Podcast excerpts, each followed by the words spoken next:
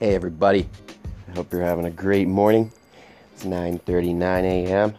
on a beautiful uh, Thursday. That's what day it is today. Thursday.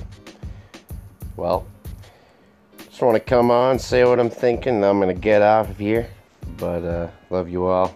Hope you're having a great day. Hope you're beginning off with some God, with some truth.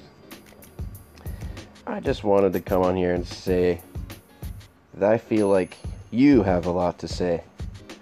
I feel like you have a lot to say. And I feel like God has a lot for you to say. But there's always that that step beforehand where you have the confidence enough to speak what you're thinking.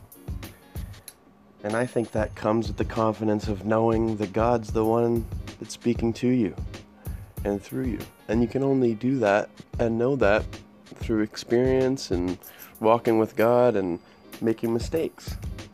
So, I mean, there are definitely going to be times when you thought you were listening to God and you said you were and you weren't. You because that's how that's how any uh, practice works. Trying to ride a bike and you feel like you have your balance and you fall off.